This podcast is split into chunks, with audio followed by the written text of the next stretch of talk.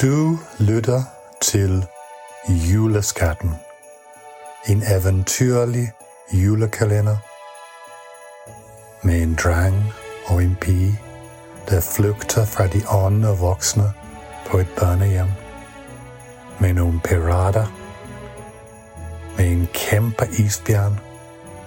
Og en mand med store bryster, der går i blomstret kjole.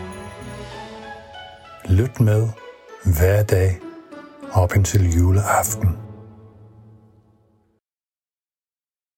Kapitel 22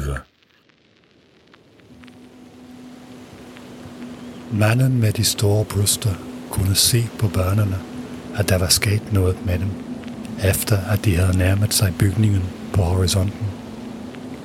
Børnene fortalte, at de genkendte den som det børnehjem, de havde flygtet fra.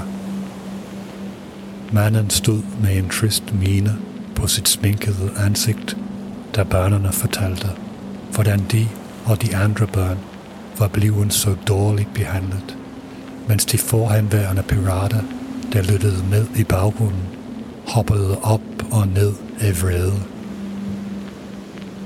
De blev hurtigt enige med hinanden om, at de skulle se, om der var noget, de kunne gøre for at hjælpe de børn, der måtte være tilbage på børnehjemmet. Straks lavede de en plan, som mest gik ud på, at de forhenværende farlige pirater skulle konfrontere de voksne, der styrede børnehjemmet med så ondskabsfuld og hård en hånd. Alt imens pigen, drengen og manden med de store bryster ville befri børnene alt gik, som de havde planlagt. De voksne på børnehjemmet, som havde været så god til at tyrannisere børnene, var knap så modige, da de stod over for barske surrøvertype. Og efter at have modtaget nogle velplaceret slag og spark, havde de hurtigt fået nok og var løbet væk. Derefter gik drengen og pigen sammen med manden med de store bryster og den blomstrede kjole – mens han fandt nøglen til de fængselslignende lokaler, hvor børnene blev holdt som fanger og satte dem fri.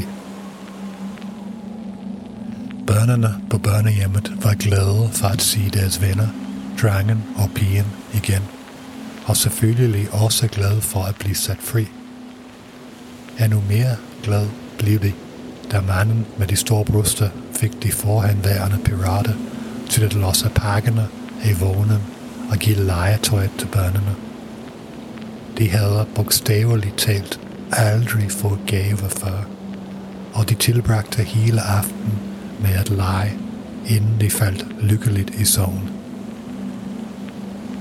Den næste dag vågnede de til frisk havregrød, lavet af manden med de store bryster. Mens de spiste, huskede pigen og drengen deres ven Bjarni, den kæmpe isbjørn, som skibets besætning havde givet gammel havregrød, før de havde mødt ham igen, og han havde hjulpet med at trække skibet fri fra stormen og hen mod havnen. De smilede til hinanden. Det var ikke så lidt, de havde oplevet.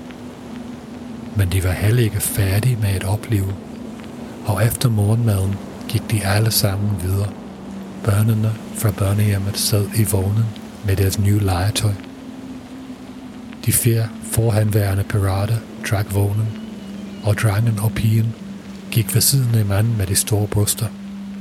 Sammen gik de hen mod Grand Trade, spændt på at se, hvilken skat de ville finde ved vejets ende.